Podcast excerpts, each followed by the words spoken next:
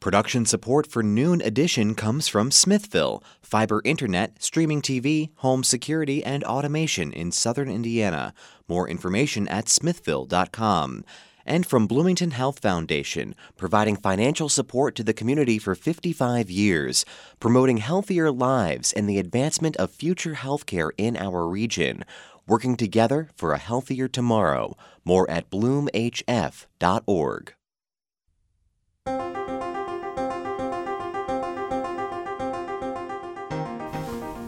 Welcome to Noon Edition on WFIU. I'm your host, Bob Zaltsberg. Today I'm going to be talking with lawmakers about the recent legislative session and new laws that will take effect in July and beyond. And uh, we have three guests with us. Two are joining us by Zoom, one in the studio. And joining us by Zoom, Senator Rod Bray, the Senate President pro tem and state senator for District 37, which is in Morgan, which is based in Morgan County. Senator Shelley Yoder, um, Assistant Minority Caucus Chair and State Senator for District 40, which is based here in Bloomington, and Representative Matt Pierce, Assistant Democratic Floor Leader and House of Representatives member for District 61, which also is centered here in Bloomington. If you have questions or comments, you can send them to news at indianapublicmedia.org or you can send them to on Twitter to at Noon Edition. You can also join us on the air, 812-855-0811 or toll free at 877 285 9348. So thank you all for being here. Welcome back. I know we've had all of you before. Um, Senator Bray, I want to start with you and just ask uh, from your perspective as uh, the leader of the Senate. Um, how was this session? What will it be known for? What was what were the top one or two things takeaways that we should uh, think about from this session? Yeah, well, thank you. First, happy to be on with everybody, and had a very busy and productive session, I think. Uh, first and foremost, it was a budget year, which we do every other year, and uh, about $44 billion, but it's certainly um, uh, uh, a balanced budget that spends within Indiana's means, and that always would be the top uh, priority. Outside of that, we really tried to tackle a couple of things that uh, were needed here in the state of Indiana. Senate Bill 1 was about mental health and trying to build out and make more robust the services that surround the 988 uh, uh, mental health line.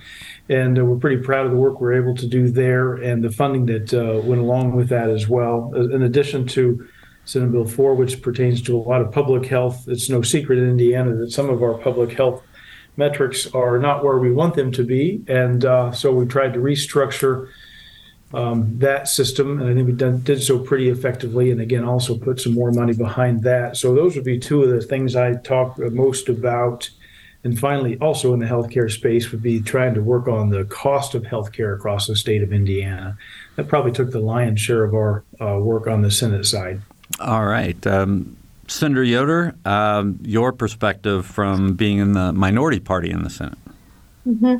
Thank you also for having us on. It's uh, good to have these opportunities to look back because I, I'm always uh, one that just looks ahead, looks ahead, looks ahead, and it's good to take these moments to sort of look back and see, you know, what happened, what can we learn from, and a couple of positives that um, Senator Bray didn't touch on, and one was uh, in the sort of space of public policy.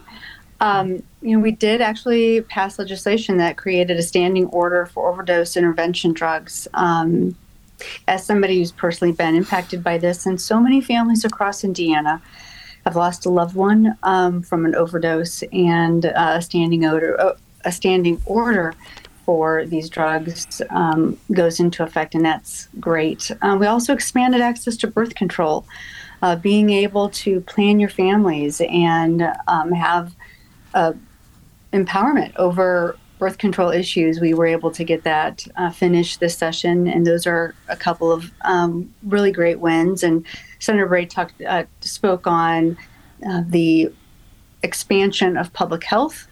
Um, really wanted to see more dollars go there, but we were able to uh, address issues of public health with SB4 as well as uh, paying attention to the mental health crisis that we have in Indiana uh, and uh, addressing that with Senate Bill 1. So those were four of uh, four areas, and I just want to touch on what we were able to do with expanding the 21st Century uh, Scholars mm-hmm. Program. Really, a step forward for for Indiana. We'll revisit some of those issues here in a second. But first, I want to ask Matt Pierce, uh, a Democratic representative in the House. So, what were the high points for you? Well, I think that, um, as been mentioned, we, we did make some advancements in mental health and public health. I think from the House Democratic Caucus's perspective, we wish we could have gotten a little more funding closer to what the governor had originally been asking for in public health. And, and mental health, obviously, is uh, it takes a lot of resources, particularly for House Bill 1006, which creates new pathways to divert people out of the criminal justice system and actually into mental health and substance abuse treatment. And uh, you know that takes a lot of money and a lot of facilities, and so I think we could have done a little bit more in resources there. But the fact that we addressed those issues and, and advanced them, I think, is good. One positive thing, which I think kind of got lost in the shuffle, is you know in 1986, my predecessor Mark Kruzan ran for the legislature for the first time, and I was a campaign volunteer while, and I think I was in law school at that point. And uh, I remember us sitting around and saying, like, okay, what issues should we campaign on? What are the big issues? And one of the things came up is like, why do we make parents pay for the textbooks that are an integral part of education? Why isn't that just part of you know the state funding, or back then it was more property taxes? But at any rate, the legislature, to its credit, you know, finally uh, fully funded the textbooks instead of making parents pay for that. And I think that's a huge thing. Thankfully, the governor kind of got that on the agenda and got it done. So I think that's um, you know a positive thing that's pretty monumental. It just kind of got lost in all the other things going on. And then finally, just you know, kind of on the more negative side from the House perspective. I think I feel like we've reached a little bit of a tipping point there where we've got a core of members who are very focused on social issues. Some people call them cultural war issues and uh, and kind of an odd alliance has developed where you have a core of people who aren't a majority who want to advance things like the ban on funding for the Kinsey Institute, which ended up in the budget bill. You got another set of people who maybe don't support them on the substance, but they feel that it's too dangerous, you know, not to vote with them in order to avoid getting a primary challenge. And so you have this kind of critical mass where you've got people fearful of primaries feel they have to vote with the kind of the social warriors. So we're starting to see more of those issues now not only get proposed but begin to, to get passed into law. All right, we've got several uh, several of these topics I want to revisit, and then I've got a bunch of others that we can talk about. But one of the first things I want to go back to is the um, mental health and public health funding, because we did a story on uh, after Public Health Day at the legislature this year, which seemed like it seems like a, a, pretty bipartisan issue. A lot of people really got together and said, "Yeah, here's some issues that we need to solve." I know, Senator Bray, that you talked about how uh, the funding for it. I mean, both both um, Representative Pierce and Senator Yoder have said, "Well, maybe we could have had a little more money." I think you said, I read in one story, uh, that this is a beginning. That that it's not as as far as you hope that we can go. Can you comment on that? Senator Bray? Yeah, thank you. Oh, yeah, and there you no, it's a it's a it's a challenging, really large issue, especially now, and it's probably always been a large issue. Maybe it's more uh, we are, are, more aware of it as a result of the experience with the pandemic.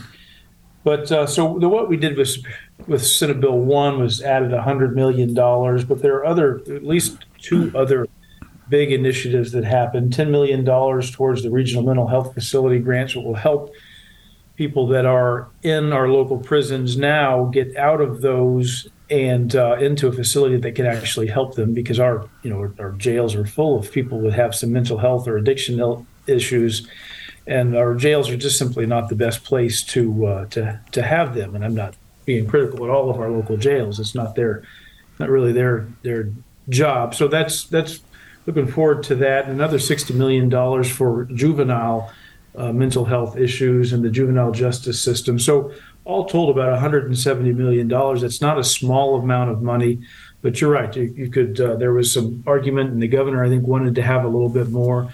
But this is a, a, a significant step in that direction. And the, one of the arguments that, uh, that I have been kind of persuaded by is that you, know, you put you, you you put an influx of this money in there, and it's challenging for the infrastructure that we have right now to go ahead and spend that effectively. So we'll in my vision at least, we'll continue to uh, invest in this and try and build it up and make sure that all the while that we're going, that the dollars are going to places that it needs to go to so that it helps more Hoosiers. Um, Senator Yoder, one of the one of the things that you mentioned uh, right off the bat, and you can respond to anything that uh, anybody else says anyway. But I wanted to bring up the 21st Century Scholars uh, program. You, you mentioned it as, as one of the successes. Can you just explain more about what the General Assembly did with that this year?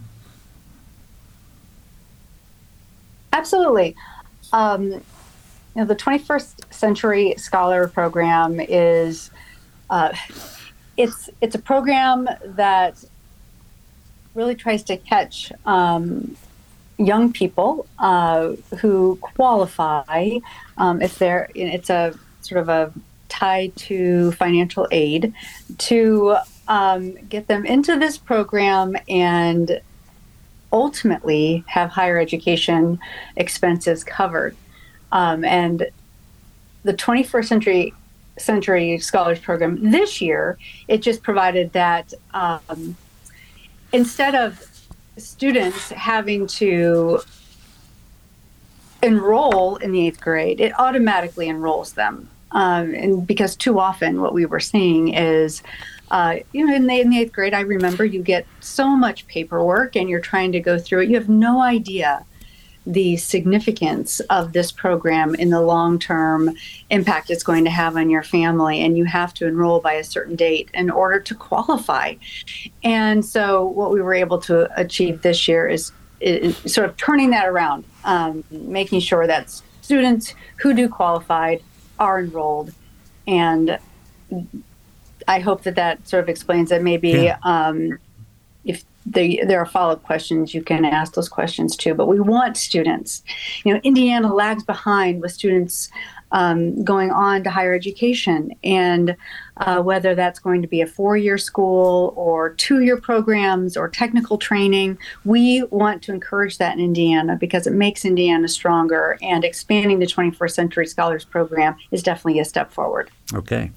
Um, on the topic of education, I know that there was, I believe, record funding for public education, but yet there there has been some some concern, I guess, about where that money is going and how the voucher program has been expanded. And I'm, I'm going to let any of you talk about that, but I'm going to point to Matt first since he's sitting here in front of me.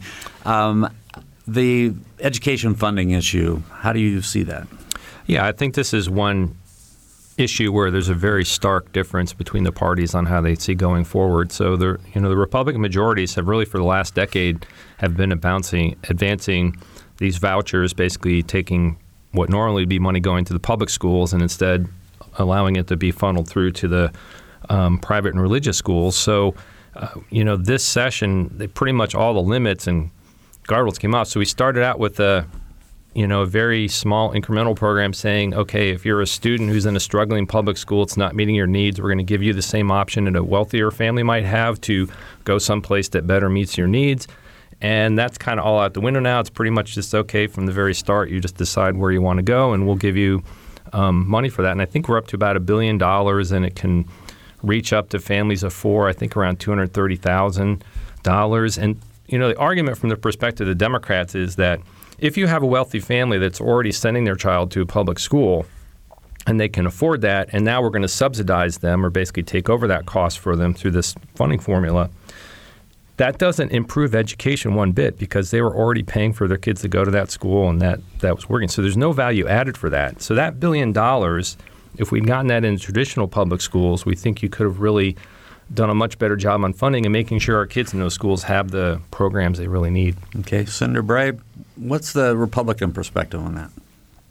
So, uh, first and foremost, uh, funding public schools has been a priority for us for um, uh, certainly a long time. But in the, in the, three years, in the last, excuse me, the last three budgets, we've funded them at historic levels each year. Uh, 2019, we added 763 million dollars, new dollars, uh, uh, to public K through 12 education. Uh, in 21, the last budget, uh, 1.1 billion dollars. In this in this budget in 23, it was a 1.5 billion. So I don't think anyone can say that we haven't been robustly funding our public schools over the last, uh, certainly over the last um, uh, three budgets, which is uh, six years, and we'll continue to try and do that because it is uh, it's a extremely important. It's the most important thing the state does. It's almost 50 percent of our 44 billion dollar budget, and, and it should be. Uh, with regard to the, uh, but the, the philosophy that where we're at right now with funding is not funding schools. We're not going to fund a school, a school system, or a school building. We're going to fund students, and uh, each parent has the ability to decide where their student is uh, best suited to go. That's most of the time it's a public school. Uh, about 89, 90% of the time that's a public school. Sometimes it's a charter school, which is non-traditional, but it's a public school, and sometimes it goes in the form of vouchers. But uh, so where those children go, the uh, uh, those dollars will go, and um, it's to the tune now of about I can't remember exactly what it is, but 82, 8300 dollars on average that that follows a student. And we're going to continue. Uh, we're going to continue to try and do it that way. Senator Yoder, do you have any uh, any reaction to you know this issue, and you know where do you where do you fall? Well, I just would add that uh, the new the the additional funding in this uh, new budget, 70 72 percent of that new funding is going to go towards the voucher expansion, uh, and then that's for year 2024. Uh, the voucher program will expand an additional 14% in year 2025 compare that to the expand of how that's going to fund um, for traditional public school. So, traditional public schools, uh, on average, will see an increase of 5.4% in 2024 and only an average of 1.3% in 2025. That doesn't even keep up with inflation, and it does not reflect that the majority of Hoosier children attend traditional public schools. But the way that we are allocating new funding for education, the the breakdown does not reflect the way students are being educated. So if we are saying the money is going to follow the students, uh, the way we're funding our new dollars, it doesn't really reflect that. And I would just add that uh, the way that we are expanding pretty much to universal vouchers, the, the the individuals who will have the majority of that power, if we're saying that uh, we're going to empower, you know, this money funds students, uh, really it's going to, the power is going to sort of lie in the hands of uh, the the folks in public, uh, in excuse me, private education who get to decide who they want in their classroom. Because if we have universal vouchers, then they can really be very hand selective and who they want to have uh, sitting in their seats in the classroom. So I, I think we need to uh, push the brakes on this and uh, really reevaluate how we're going to uh, educate children in Indiana. And if we are really going to say that we're going to um, empower families and follow uh, students with the funding, we know that our biggest return on investment is through traditional public schools and funding those children. If the majority of students in Indiana are getting their education from traditional public education programs, we should fund those accordingly. Already do. Let me just push back a little sure. bit. I don't think that the 72% number is, I don't know if it's wrong, but it's, it's certainly misleading. And I'll, I'll say it this way that there are 89% of our students across the state of Indiana, which is over a million students, that uh, uh, attend traditional public schools, 89%, they get 90% of the uh, education dollars. So uh, to try and make a, a, point that all the money is going to uh, to private schools or vouchers simply is not the case. And to the extent that money is going to a private school is because a parent of uh, regardless of their financial wherewithal, um, to ex- accept that those are making about over two hundred and twenty thousand dollars for a family of four. They don't have the ability to access this, but otherwise, anybody has the ability to choose the school that's right for them and take that money and go. And that uh, that seems to be uh, the fairest way to go. And I think it's also supported strongly across the state of Indiana by parents. But I think, I, I, I think what's important to remember is private schools, they do not, they cannot and do not accept every child. So while we say we empower parents, and put you know the the money's going to follow the student. Uh, that in fact is not true because there is not the capacity to uh, educate every child. The private school still can decide whether or not they have the capacity to accept a child and whether or not they want to. So, traditional public schools, they are not given that choice. The um, the mandates, the regulation, the requirements, the accountability, the transparency, all of that is heavily uh, applied to traditional public schools, and that same transparency and accountability does not get applied to private schools. So I think that's an important piece uh, that we should have in this discussion as well. Matt? Yeah, I was just going to add that point is that I think one of the issues that we've not really considered carefully enough in the legislature is just what should be the transparency and accountability requirements for private and religious schools who are getting these tax dollars now. Because as um, Senator Yoder just said, we've got a lot of um, regulations, requirements, and accountability um, aspects to traditional public schools, but but really not much of anything for um, private religious schools and even charter schools have you know pretty limited um, oversight. So the question is, you know, should we, you know, require schools to get tax dollars not to discriminate? Should we have, you know, other kind of requirements to make sure that they're um, providing a level of education that we think meets the standards that we should have? And and we really haven't gotten into that yet, despite a lot of this money floating into those areas. Senator Bray, I'm going to give you the last word on this. Well, so with regard to, uh, I think voucher schools or private schools do have the ability to accept um, uh, to uh, accept students based on um, oh, certain parameters. The uh, the non-traditional uh, charter schools, which are public schools but but not necessarily traditional schools, they have to they have to accept people as they come and can't uh, discriminate based on uh, based on any factors. In fact, if there are more more people, more students that want a seat in a in a charter school than uh, than there are seats available, then it's a lottery system. So it's just a random ability of, of student to to get in there if they can. So. Uh, there's a conversation about um, a little bit more accountability in the voucher schools. We can, we're happy to have that conversation to see if it's appropriate. All right, I want to give our contact information again. We're talking with uh, three legislators uh, State Senator Roderick Bray, who's the Senate President pro tem, State Senator Shelley Yoder, who's Assistant Minority Caucus Chair, and Representative Matt Pierce, the Assistant Democratic Floor Leader in the House of Representatives. If you have questions or comments, please give us a call, 812 855 0811, or toll free at 877 285 9348. You can also send us your questions to news at indianapublicmedia.org. And you can follow us on Twitter and send your question or comment. You can tweet it to at Noon Edition. Before we leave the uh, area of education, I want to ask about preschools. What happened with uh, any kind of preschool education this year? That's an area that seems to come up in the legislature year after year. Uh, I think the, there's a lot of evidence that strong support for preschools, public preschools, um, pays off in the long run. Was anything done in this area this year, Senator Bray? Yeah, one thing I can tell you we did with regard to preschools is uh, increased um, uh,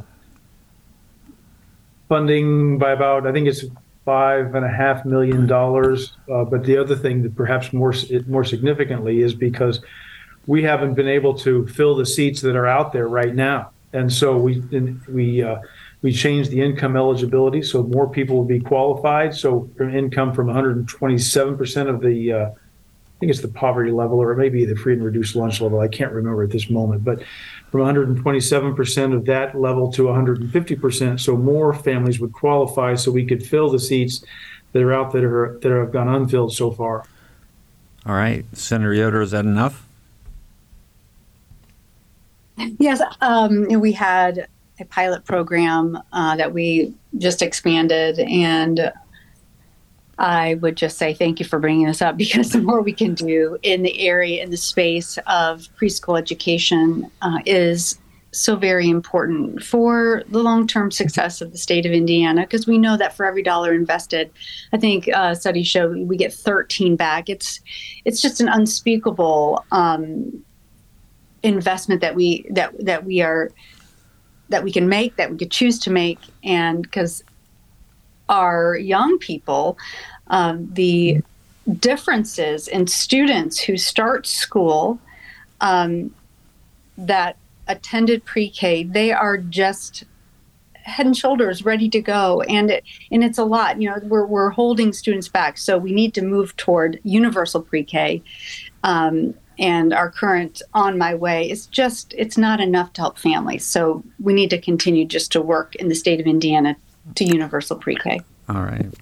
Yeah, you know, one of the complaints I've heard over the years about these empty seats from people trying to administer the program is they um, feel that there's so much bureaucracy because uh, I I think the state decided to take some federal money to plus that up, but with that came some strings. So you have income, work requirements, different things, and and a lot of the families had a hard time, you know, producing the paperwork required to show that they qualify. Now I, I think there might have been some things done to try to address that, but I'm not certain if we really solved it because that is what you hear when we say we really need to expand this program to make it universal. We hear, well, we're not even filling the seats we have now, so why would we need to do that? And the question is, why aren't those seats getting filled? Is it because we have so much bureaucracy in the way, or there's not the need there, or people just aren't aware of the programs? And so I think we need to drill down on that. I and I, can I just? Yeah, I sure. just want to add one more thing that, and that is. Um, when we look at the dollars that uh, we spent on uh, the voucher expansion, uh, we only expanded, we had a 400% expansion for vouchers. Uh, but we only expanded for eligibility for vouchers. You know, we went to, I think it was about $230,000 a year for a family of four, but we only expanded our on our on my way pre-K program to 150% eligibility. And so, you know, I think that if we're really serious about um, making the best investment um, in taxpayer dollars, I think we know it would be moving towards universal pre K. All right. I, I want to ask Matt Pierce first because you're from the House and a lot of budget bill, the budget bill originates in the House, correct? Mm-hmm. And I want to ask about um, something related to the budget bill, and that's you know our tax system and tax cuts. What happened in the area of, of taxation this year? Well, there there was a bill that I, maybe it was in the budget, but uh, the income tax rate is supposed to go down to 2.9 here in a couple years, and they took away.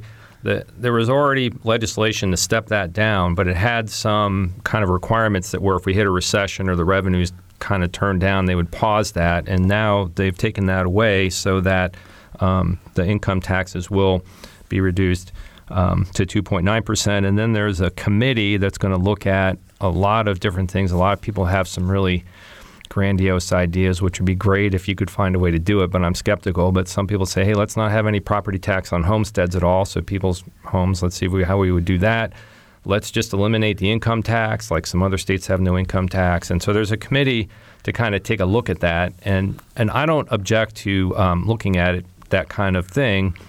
In fact, probably 15 years ago, when Peggy Welch was a representative, we tried to get the legislature to hire someone like Battelle, a really high powered outside analytical firm, to come in and just look at the tax system from top to bottom. Because at that time, there's a lot of talk about how we had moved from uh, kind of a consumption economy more to a service economy. We don't tax services, we tax things when people buy them.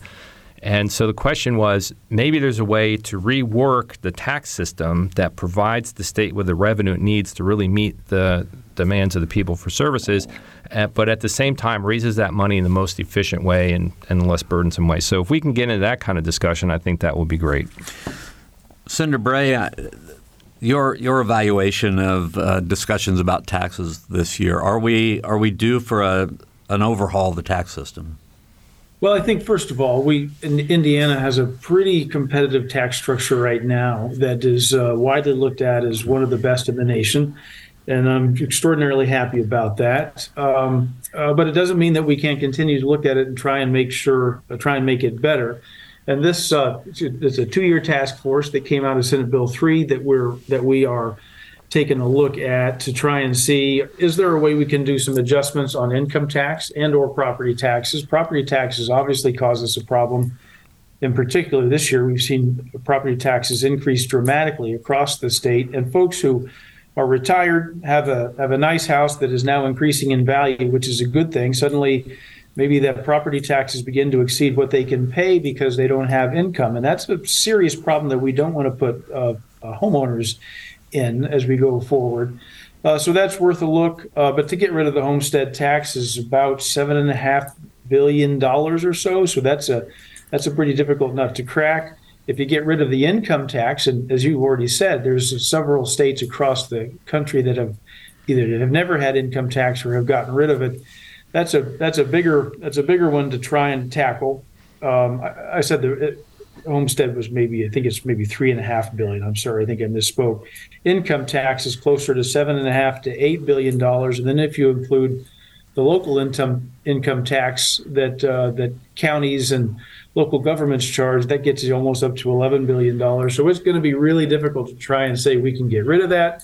But uh, um, we're going to take a look at it and maybe see if we can make some other changes or modifications as a result of our findings to uh, to give some relief to Hoosiers across the state. The other thing I'll say just quickly is, in my time in about ten years in the General Assembly, I think we've decreased taxes of one type or another over 13 times, and every time we've done that, the revenue has increased. How how does that how is that happening? Is it through the sales tax or or what? Uh, how, how, how does what happen again? How does, re- how does revenue increase if, if taxes are decreasing?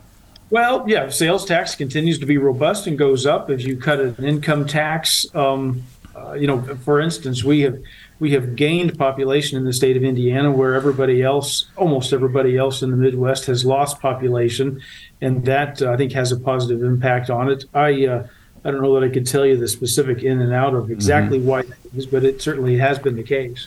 Yeah, so this is another debate because obviously this kind of goes back to supply side economics, championed way back in the Reagan administration days and the Laffer curve and all that. And economists have great debates about this idea that if you lower taxes, somehow that increases economic activity and the actual number of dollars is greater. There's people who believe that. And so theoretically, the lower you get your taxes, the more money will come in.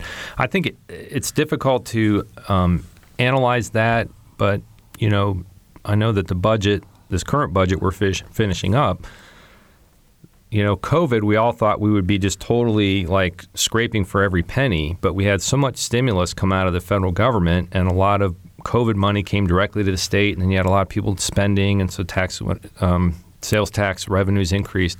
So that was a little bit of an anomaly for that two-year period. Now the economy has um, stayed pretty robust despite the attempts of the Federal Reserve to try to, you know, tamp things down to try to get inflation under control. So it's just it's difficult to um, uh, to decide whether or not this Laffer curve thing is for real, and you know we have to have all the economists come in and argue about that. We've had. Well, I just want to add that yeah, I think what we really need to be asking um, if you know, who does our tax structure benefit. Uh, I really appreciated stateaffairs.com. They pulled together um, some some numbers, and for an individual making fifty thousand uh, dollars, with some of the income tax cuts uh, that we made this year, uh, an individual making fifty thousand dollars over the next seven years will see a savings of a whopping two hundred seventy-five dollars. And so it's hardly anything for um, for folks who are pretty much living paycheck to paycheck. You know, someone who's making fifty thousand um, dollars. That's that's tough. I know for Monroe County, uh, that's not even a living wage. So um, you know, these when we talk about income tax uh, breaks and who it's benefiting, I think it's really important to think about um, those who are living paycheck to paycheck. And I just wanted to add uh, that I had a bill. You know, there are so many people who are working in the in the area of period poverty, and that is predominantly. I mean, that is a, a, a an issue for people who have, you know, born with uteruses and have this extra tax that they pay. You know, they're already having to buy, um, you know, menstrual products every 28 days for um, a huge chunk uh, almost 30 years in their lifetime. Uh, and then we're going to tax that. That we're actually going to make money, revenue as a state off of period products. Um, individuals can't go to school, they cannot go to work without these products. And we're going to tax those products, I really hope that the state uh, will join, you know, the the majority of other states that have removed this tax from period products, and uh, at least address the sales tax there, the revenue that we're making off of period products. But ultimately, we should be studying period poverty in the state of Indiana because we have students who cannot go to school due to lack of access to period products. We have individuals who cannot go to their jobs. So if we're talking about, you know, we're hearing every day these um, lack of workforce uh, throughout Indiana. There are things we can do, and some of it is, uh, you know, addressing how we can, you know, if we could have a discussion about period poverty in the state of Indiana. I think that would be good. A couple things I want to ask Senator Bray uh, about the budget and about the way the budget works. I mean, one thing we've we've heard a lot about in the last few years, Indiana is sitting on a surplus, right? I mean, it was a fairly substantial surplus. What's what's the right number for the surplus that we have? Uh, a lot of debate about that. Uh, the, the bottom line is we want to make sure that we have ample reserves to uh, to accommodate a downturn in the economy when we have uh, maybe a challenging opportunity or, or, challenging time. We thought that might be the case in the pandemic. In fact, the reserves we had, we did use on uh, for a short period of time, but uh, this, the economy bounced back very quickly. Uh, you look back to 2008, before I was in the Indiana General Assembly, and those reserves became extremely helpful there as well because sometimes you're just going to, uh, you know, we pass a two-year budget uh, with the idea that we forecast. We don't know, but we forecast the amount of money, revenue that will come in in that period of time. And obviously, when there's a downturn in the economy, the revenue that comes in uh, decreases. The sales tax, income tax, all of those things. And so you've got to be able to adjust to that. And uh, you know, I look at it in a percentage. Is it 11? Is it 12? Is it 13 percent? Somewhere in that space is the is the probably the right amount. It sounds like an awful lot of money because you're talking in terms of a couple of billion dollars, but it really only funds the state for a period of you know 40, 40 days or so if if you had to rely on that exclusively. So that uh, I think that uh, some experts will tell you that's around the, the area that we want to uh, be at. And uh, we're trying to be prudent with those dollars and make sure we have enough for a rainy day when it comes. So my frustration with kind of the way the budget's gone in the past. Although two years ago we had almost, you know, I voted for that budget, passed almost unanimously because we had so much money in there. But the thing that's interesting to me is when our um, surpluses begin to build and the forecast is really good. You know, people on my side of the aisle say, okay, we can finally do things like, um, you know, universal preschool. We can finally fully fund mental health. We can do a lot of these things that have been waiting around for resources. And what you find happens is the fiscal leaders kind of try to hide the money almost. It's like, hey, we've got this unfunded teacher liability thing over here, and even though we're on a steady path to you know retire that debt and meet those obligations, let's throw a billion dollars in there. Now, ended up getting reduced, I think, 700 million because they need another 300 million to try to get over the top with the with their own Republicans on the school funding. But it seems to me that a lot of one-time projects get put in place to try to burn up the you know to buy down the surplus, and then that prevents us from addressing these ongoing um, issues that I think have been unfund- unfunded for a long time. So. The other question. You know, I, oh, go ahead. Let me just jump in. So I, I think there is a philosophical difference here. Uh, what we have tried to do, uh, uh, Representative Pierce is exactly right. When we when we have um, uh, when when the we take a look at first when there's a little bit of excess money. Once we know we have enough reserves, is uh, let's take a look and let's try and pay down debt. We've significantly paid down debt over the last few years, and the only really uh, unfunded pension liability that we have right now, which is pension liability, is something that brings down massive corporations as well as uh, municipal and state governments. If you look around the state or the, around the nation some folks are just completely crippled by that. And we continue to chip away at ours um, at a very rapid pace. In 2004, I think it was maybe 17 to 19 billion dollars of unfunded pension for public employees, and now it's down to uh, closer to six billion. And we'll have it. We should have it paid off in a couple of years. And so. I'm never going to apologize for trying to pay down those obligations and do something that should have been done, frankly, years ago. The other thing we try to do when money comes in. Certainly, we don't hide it. It's a it's a public budget process, like it always is. But uh, we look at capital uh, infrastructure that is needed across the state of Indiana, and we pay that in cash as opposed to paying it uh, with bonds, where we have to pay interest. That's much much cheaper way to go about it. And uh, and we there is some effort to try to avoid growing government today when we might not have the revenue to continue to pay that tomorrow. So we try to be as uh, as uh, prudent and fiscally responsible as we can.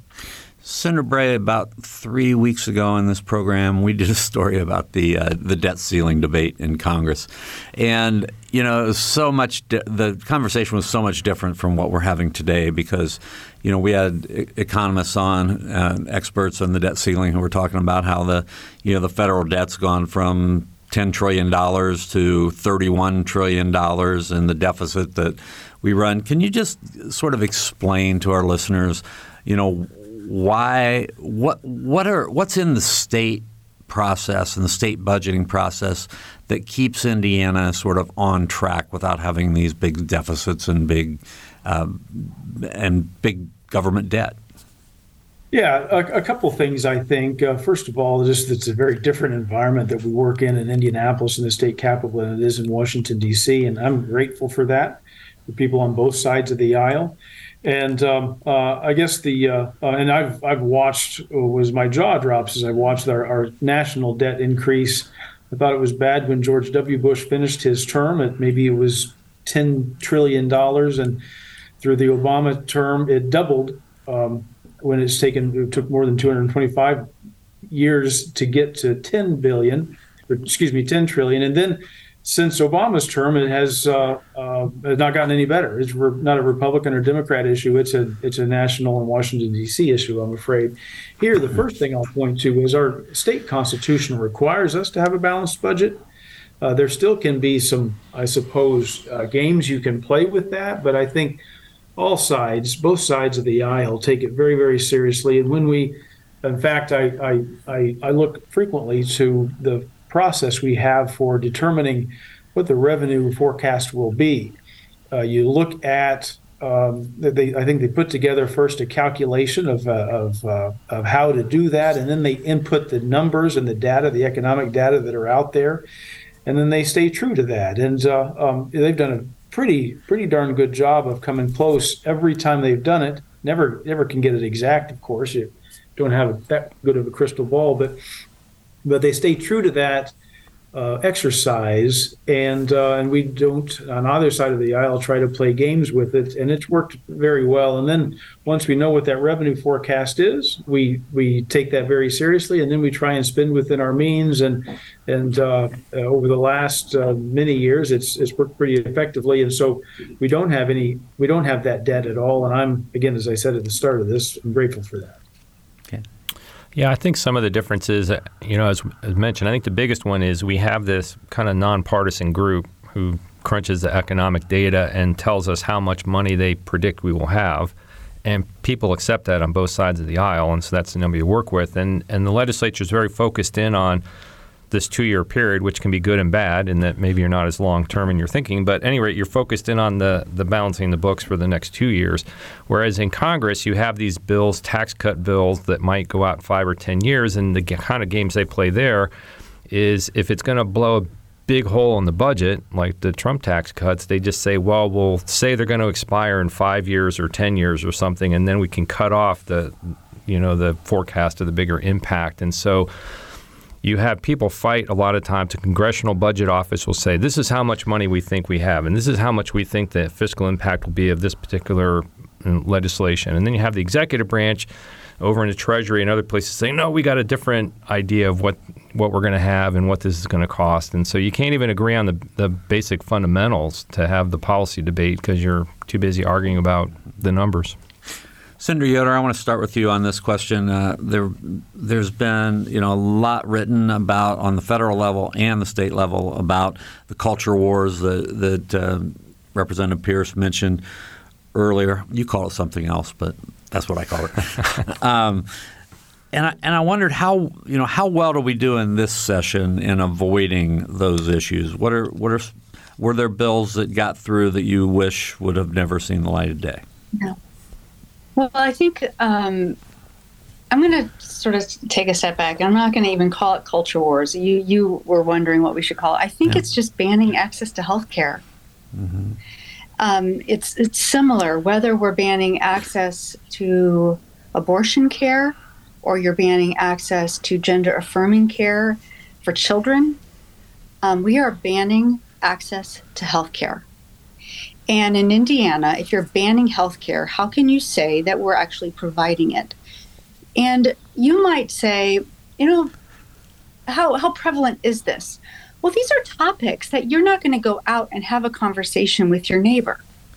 Um, you're not going to be talking about these. These are private, private, personal issues that families and that individuals should be having with their primary provider and finding a way through. So instead of calling it culture wars, I'm going to just call it what it is. We are banning healthcare.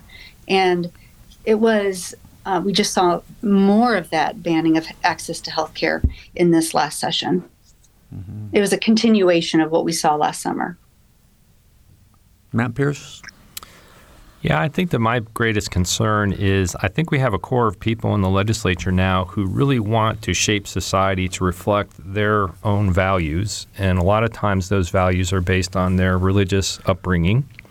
And I've said over and over again, those beliefs should be respected, but that we have a wider population, we have a diverse state, we have people with different religious viewpoints, different moral values.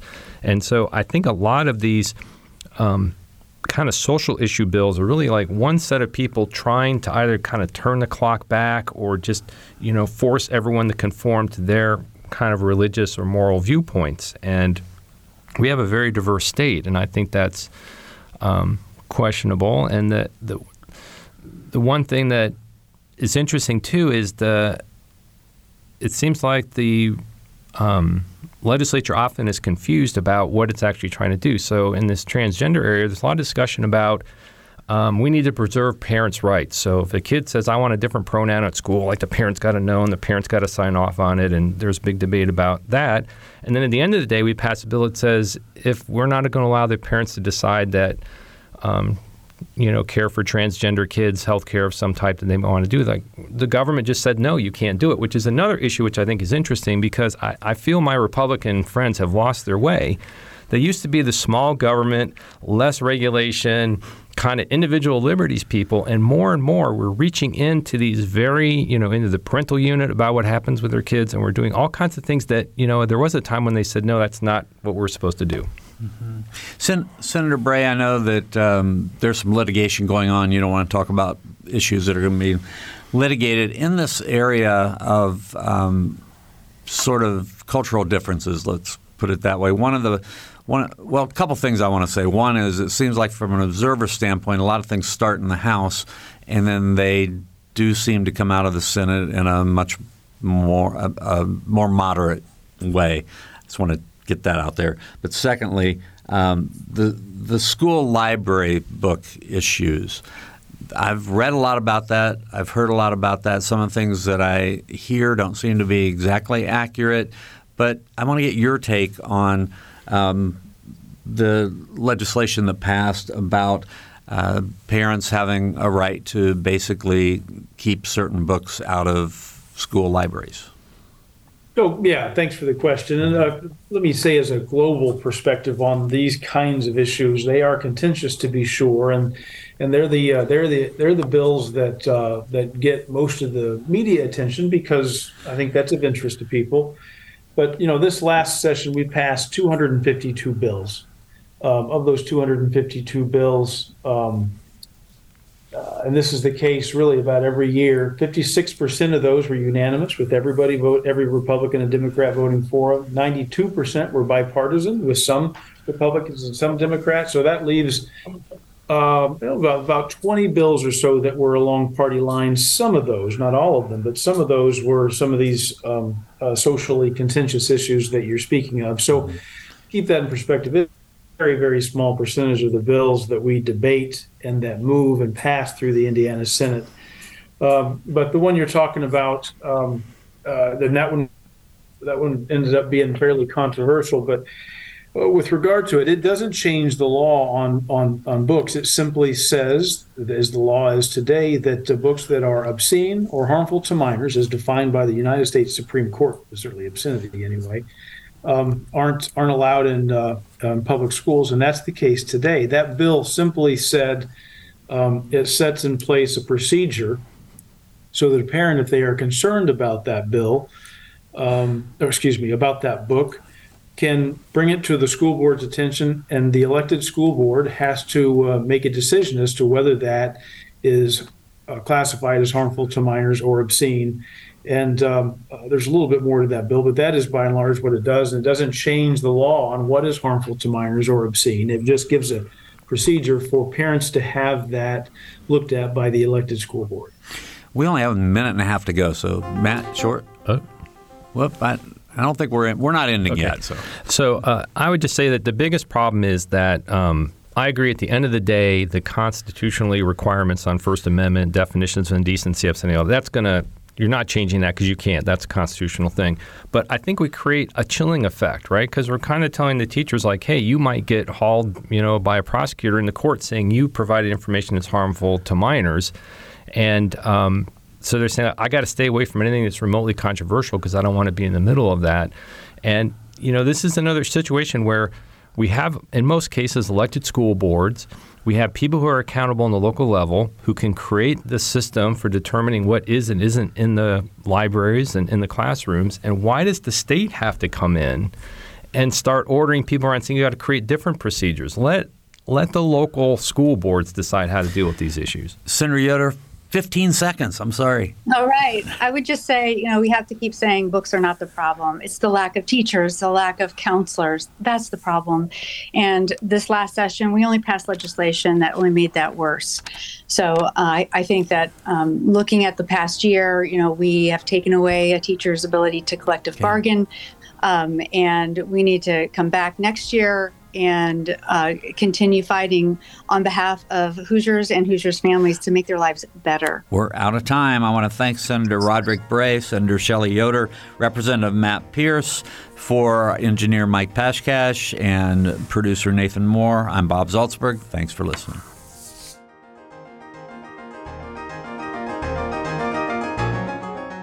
Production support for Noon Edition comes from Smithville, fiber internet, streaming TV, home security, and automation in southern Indiana. More information at smithville.com.